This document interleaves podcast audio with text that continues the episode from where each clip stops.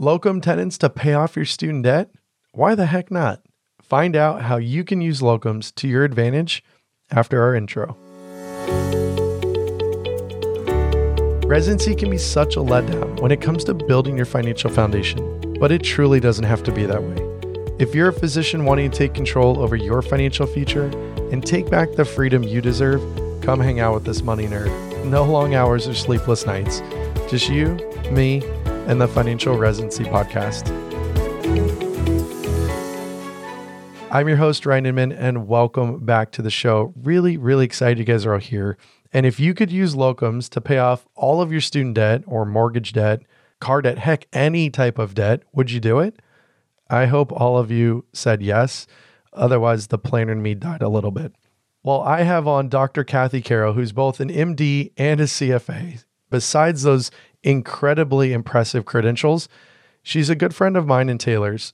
And if you've been to any of the meetups with our meetup or the physician bloggers or other finance podcasters out there, you likely have probably seen Kathy there and probably had a great chat with her and walked away inspired to take control over your finances. And not only is she here to talk about her story of using locums to pay down every ounce of debt that she had, but since this recording, she's actually started writing for us at financial residency dot com. She's going to be taking the lead on our real estate investing content, specifically investing in multifamily syndications.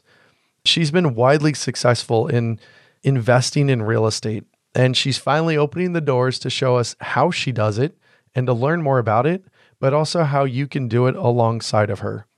And we get to see that part of Kathy that can truly motivate all of us to do better with our finances. And if you're looking to pursue locums yourself, she gives you some good reasons. And one of, or a couple of reasons that she's been doing is to really focus on time with her family, the commitment to do better with her own money, and to pay off her student debt.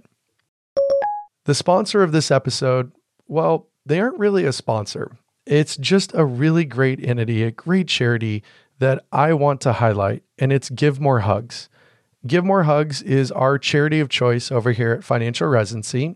We had the founder on last year around this time, Chris McGilvery, who's one of us. He's married to an amazing physician, and overall, he's one of the kindest human beings that I've ever met. They're doing some amazing things at Give More Hugs by serving underprivileged children, by giving them the resources to share in a lifelong love of learning, reading, and creativity. They work with students and teachers at Title one schools to provide those resources and facilitate a positive learning community. They support students who need educational materials by giving them, you know, books and basic school and art supplies, backpacks, and just words of encouragement to help students reach their potential. And so with Giving Tuesday being tomorrow, we wanted to show some huge support. So I'm encouraging everyone, if you're going to give any donations out, to give Give More Hugs some consideration and to help them achieve their goal. You can go to financial residency dot com slash hugs, H U G S, and donating any amount that you can. Even five dollars would help. Financial Residency will be matching donations, and we really appreciate anything you can do to help those little kiddos out. All right, let's get going, and I hope you guys enjoy the show with Kathy. Kathy, thank you so much for being here. Excited to have you. Happy to be here. Thank you. So for those that don't know, this is the first guest I have had actually recording in the quote-unquote studio live with me.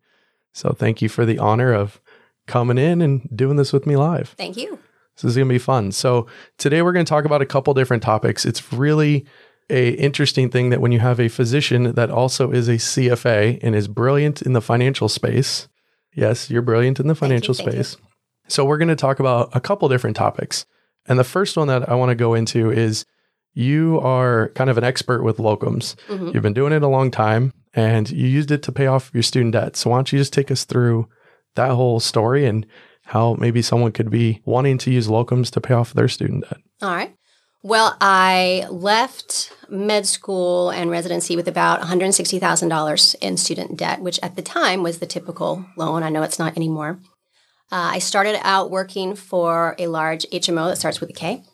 It was a good job. It paid well. But the problem was the taxes were brutal. I'm in California, so I have the sunshine tax. So by the time I got my paycheck, although it was large, there wasn't a whole lot left. And I realized that, you know, after paying for a nanny, which was a necessity with my hours, and after the taxes, that it was going to take forever to pay off my student loans. I was very familiar from my previous days in finance about the dangers of interest, and I wanted it paid off fast. So I realized I needed to do something different. About that time, I decided to leave hospitalist work and do primary care. I was trying to find something a little more chill, which primary care isn't, as all the primary care doctors can tell you, but that's another show. So I went to work for the V A down in San Diego. Now, the V A, although the hours weren't bad, the pay was not very good. So my lifestyle was a little bit better, but again, I realized I've got these loans, I'm in a high cost of living area, I need to get rid of this as quickly as humanly possible. I'd heard of locums in residency. I didn't know anybody that did it. I didn't know anything about it, but I was curious, and I knew a couple of the other V A docs, like I'd heard, had uh, done some locums. So I just randomly went online, I Googled locums, called the first one I found. I was very lucky. My first gig turned out to be probably one of the best gigs I would ever have. I just didn't know it at the time. So they made me an offer for a job up in Northern California. I'd have to fly up there. They covered my hotel, my airfare, my car, and then I would get paid per hour for a twelve-hour shift. So I started doing, you know, two days here, three days there on my, my off weekends, my holiday weekends with the V A. And it was actually fantastic. Because what I discovered is the taxes as a ten ninety-nine are totally different than the taxes as a W two. I got hooked up fairly early on with a good accountant who helped walk me through that. And I just had so much more money left uh, from a locum shift than I did from any of my W two jobs. So I realized pretty quickly that I could surpass my salary at the V A working just ten days a month as a locum. Well, that's nice. That was fantastic. But unfortunately, once I had that realization, it was kind of hard to keep working at the V A. I figured. Knowing I could do that. So unsurprisingly, I gave my notice at the V A after about a year and a half and decided to become a full-time locum tenens physician. I do. I did have, still have a child, but at the time he was about three or four.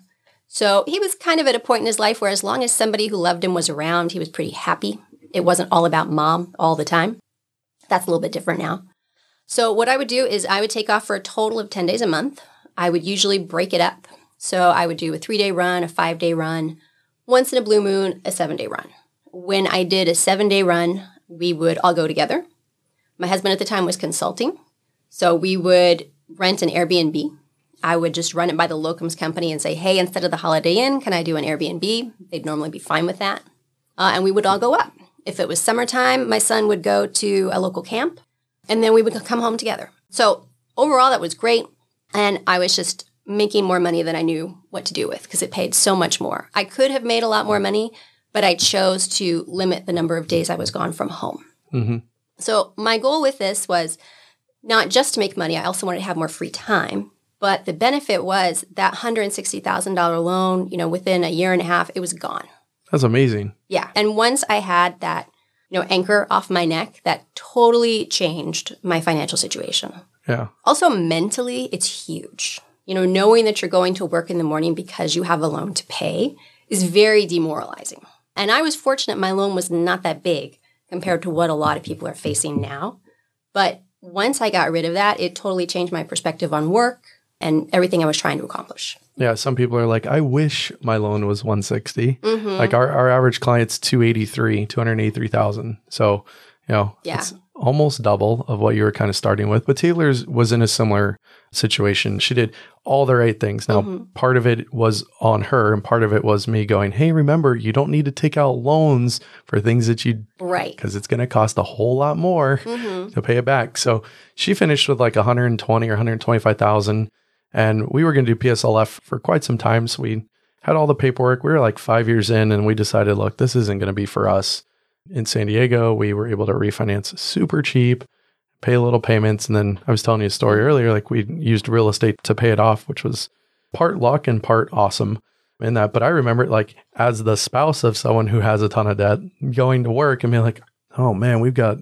Got a lot of payments to make. We're making a dent, but not that big of a dent in it. So yeah, I could imagine what it's like to do that. So most mm-hmm. physicians would be like, oh, I'm making so much more money. Now I can do all these other things. Mm-hmm. Your background, obviously being a C F A, you're extremely smart.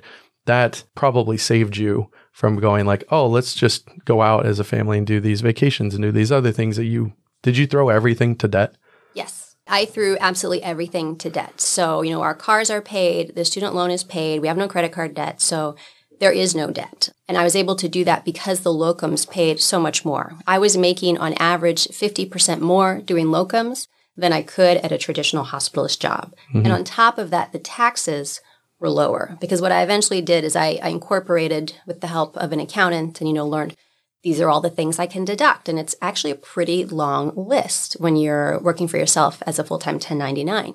So on top of the fifty percent pay bump, my tax rate was, I would say, roughly half.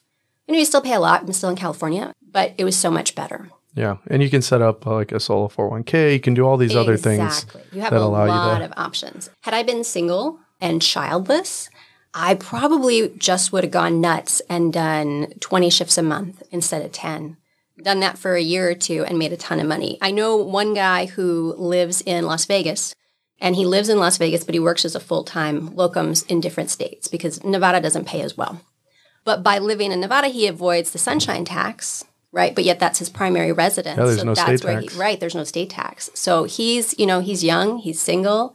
He's making a lot of cash. He travels a lot, but if you don't have any major attachments and you're at that point in your life, it's a fantastic thing to do.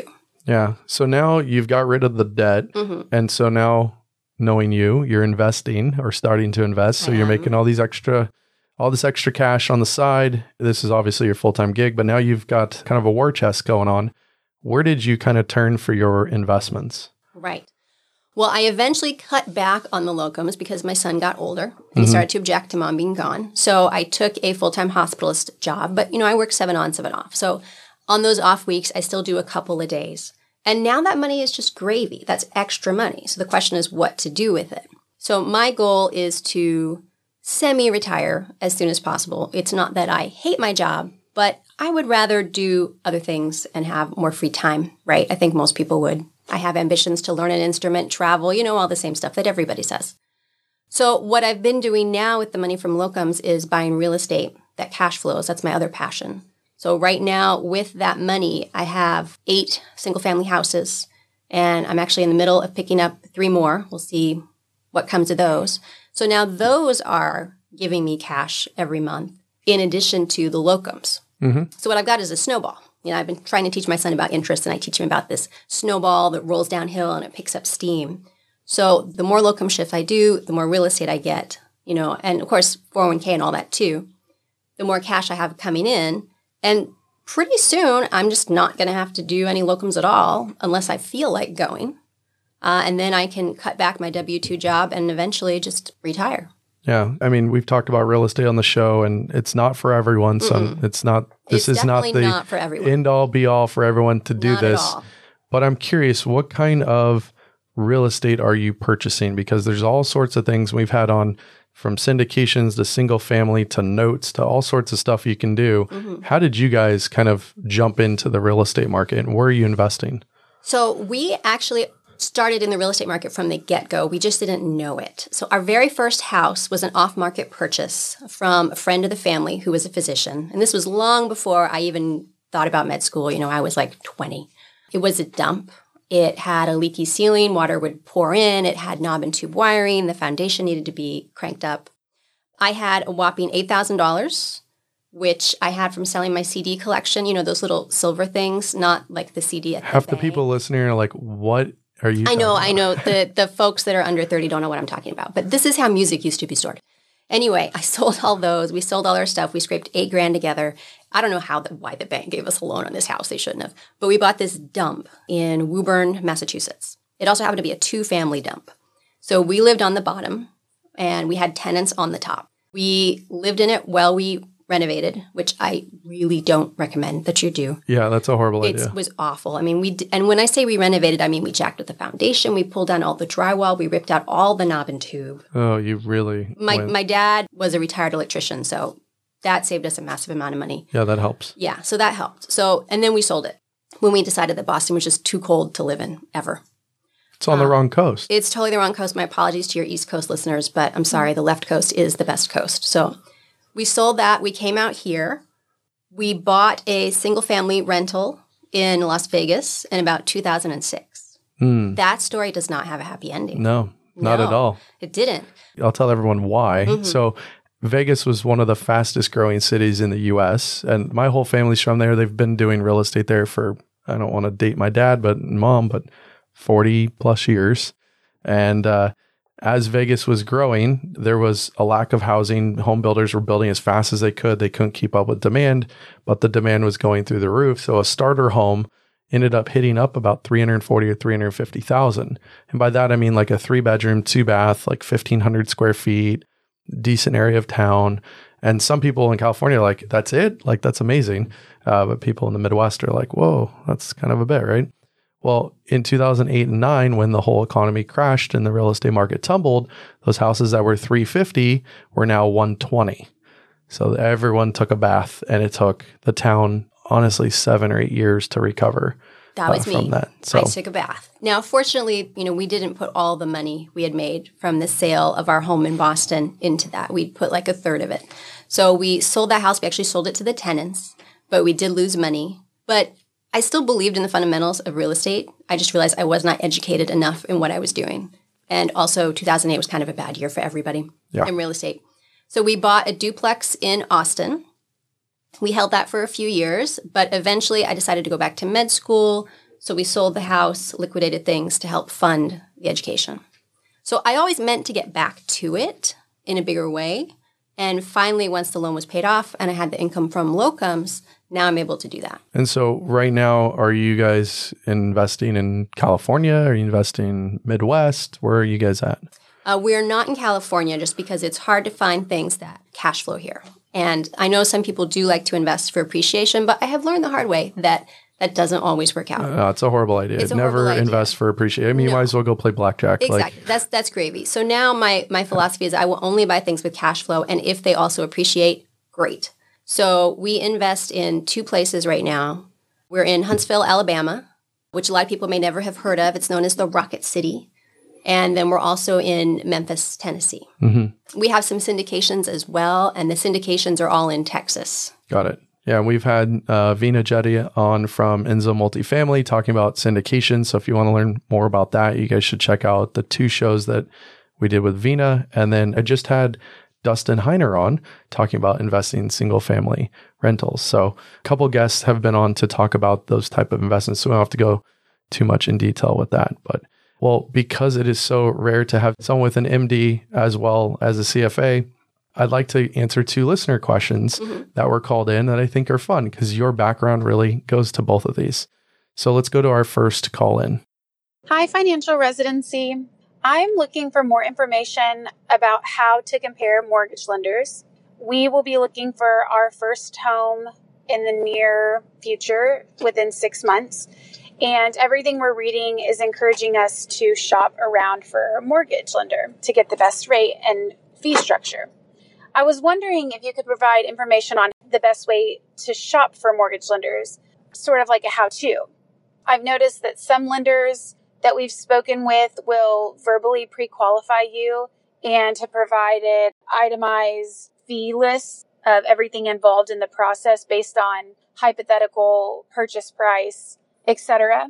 And other lenders will not provide us with any information, rates, or fees until we go through the pre-approval process with them, which leaves us wondering, should we seek pre-approval with multiple lenders and compare at that time and then move forward? Or should we be pre-approved by one company and then find a home that we love and then compare lenders? I'd love more information how to compare mortgage lenders. Thank you. First, thanks for the question. We always like answering these, and it's fun that we can do this with a guest here. And if you guys want to ask questions, you can go to financial residency dot com slash question. Or if you, again, want to be on our Friday show where we do the kind of like an in-depth assessment, you can do that at financial residency dot com slash form. So, Kathy, I'll give you first honors here. Why don't you kind of give her a decent answer to what she's looking for?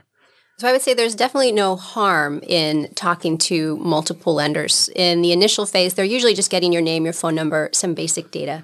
They're not pulling your credit, so you don't need to worry about that. So there's certainly no reason you shouldn't do that, and absolutely you should check around.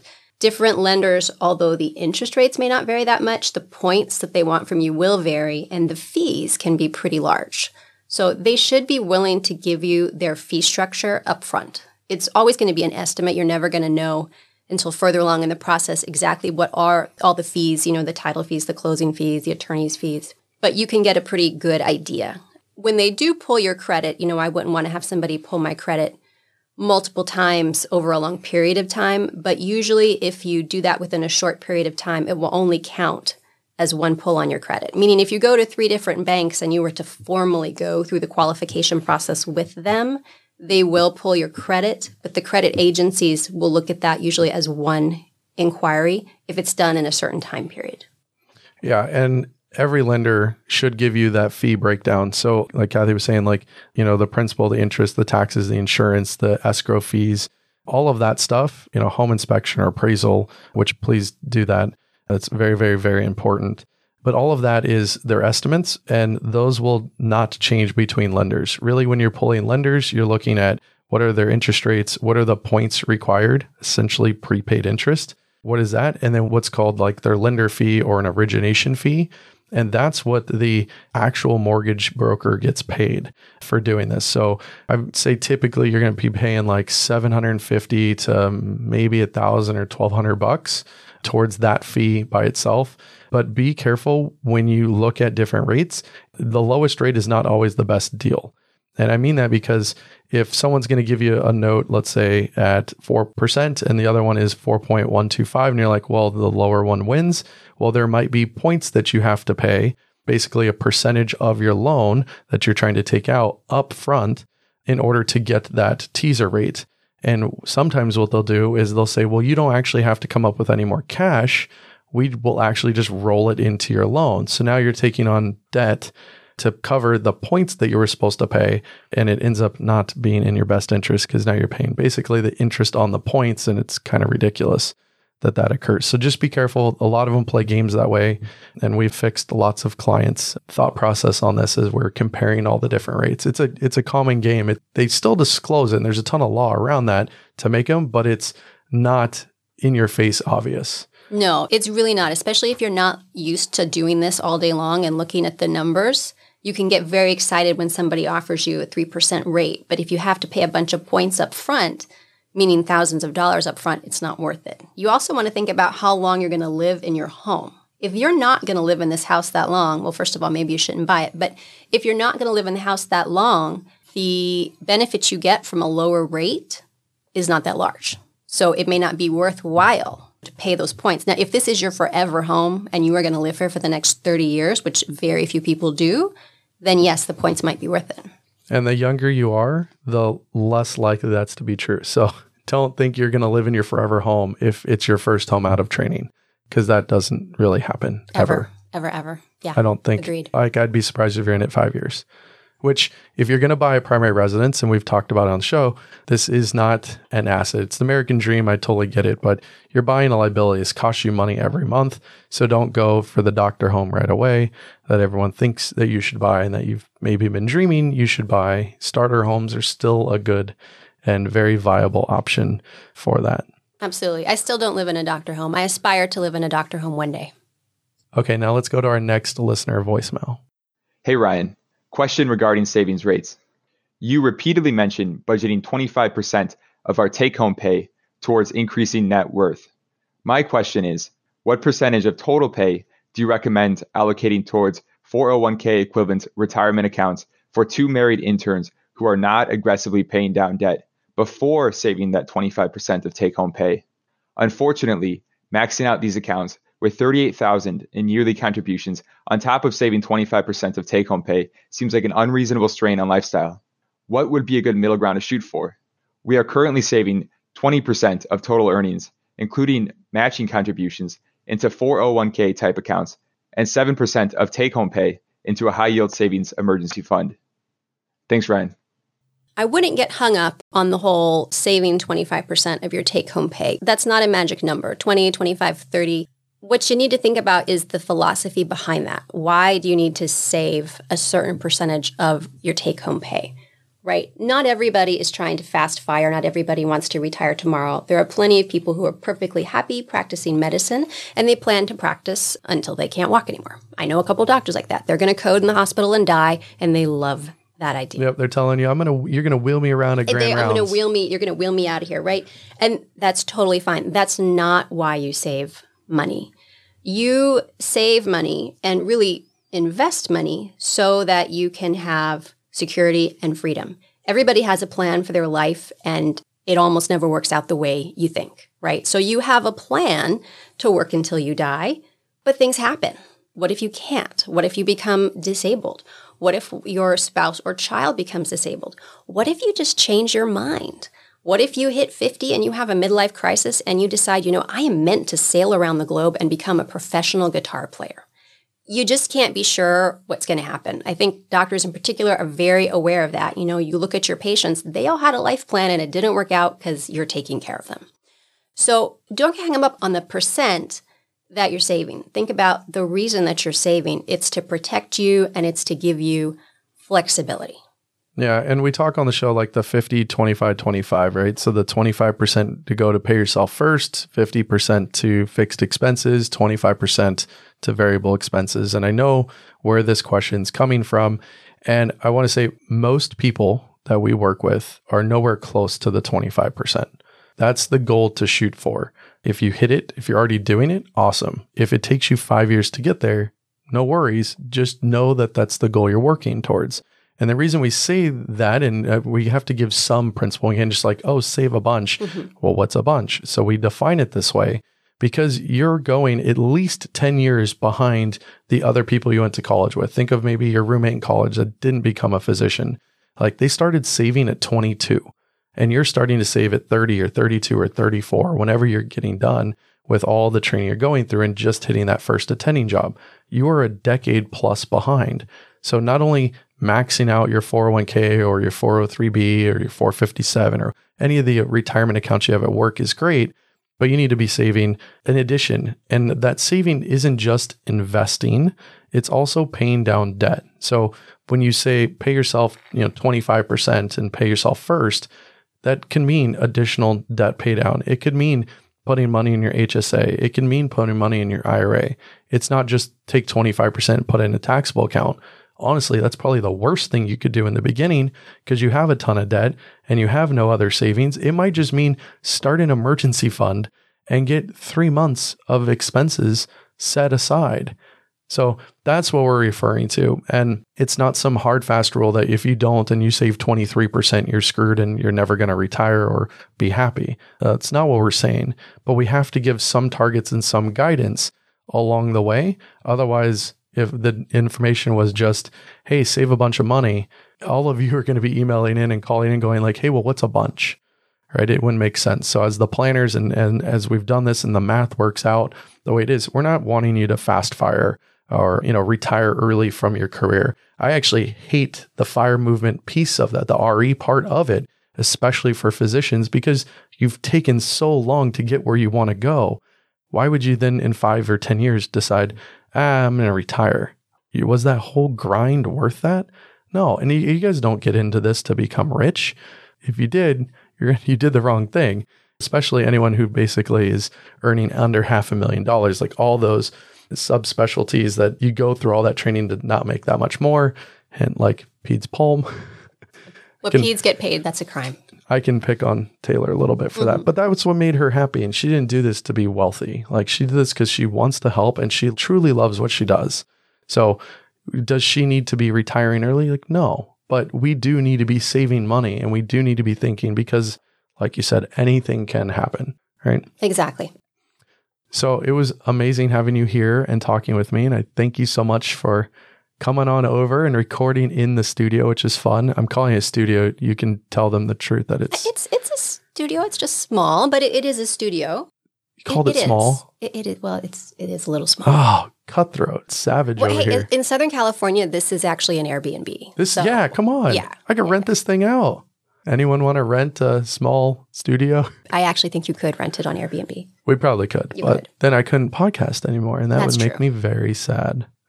So, well, thank you for being on the show. Where can everyone hear more about you, what you're up to? Because you do have some really fun things that you're working on, and I want people to know because I love what you're doing. I do. I have a website that talks about locums for physicians that are interested in knowing more. It's locum society dot org. And then I also write a little bit on finance and investing at physician tycoon dot com. So check out those things. They're awesome. And Kathy is also in our groups, so you can also ping her on what she's up to and what she's doing in our community, which you can join at financial residency dot com slash community.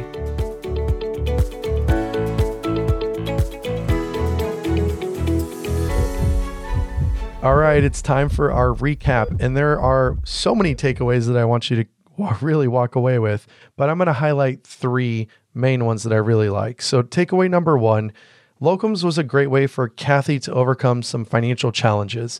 She even made up for the time she spent at the V A instead of at home. And a big takeaway from her about this is that once you get looped into locums, you can actually feel a lot better about your financial situation.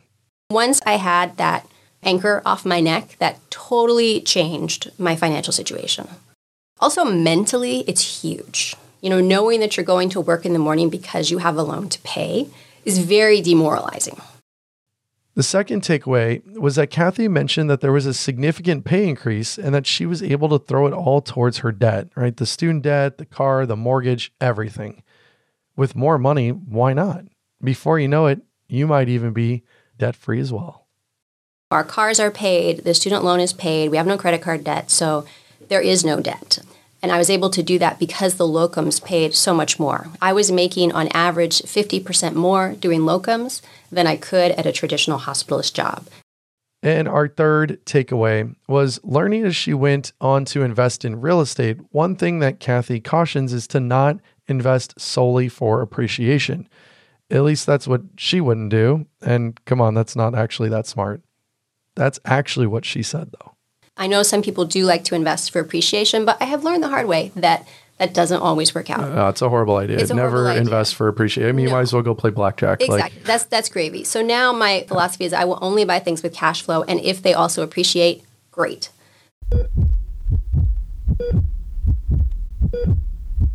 I always love at the end here doing a quick community update, and holy cow, we are already in December. That is crazy. I seriously, I can't believe we're already in December and two thousand twenty is almost here. Some things to know as you continue to grow with the podcast. And one is obviously that we loop you in with the book. It comes out January fifteenth.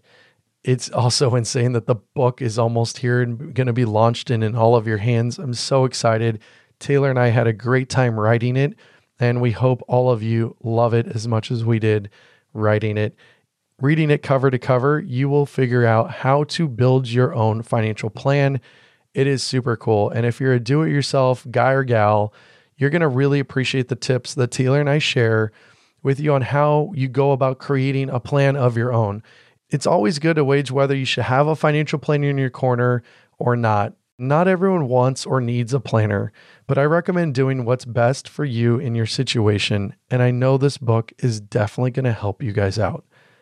Another update is if you haven't heard about or plan to join our financial fellowship community, honestly, where have you been hiding? We've sent out some emails. I mentioned on the show before, uh, Financial Residency now has an exclusive membership community for those who want a little more guidance in a group coaching environment.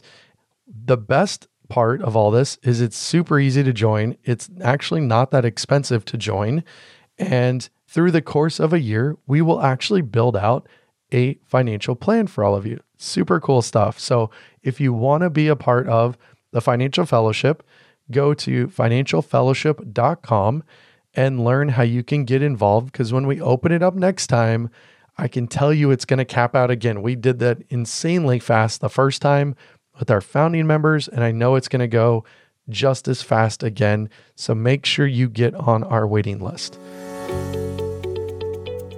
All right, everyone, have a great week, and I will see you guys on Wednesday. Cheers.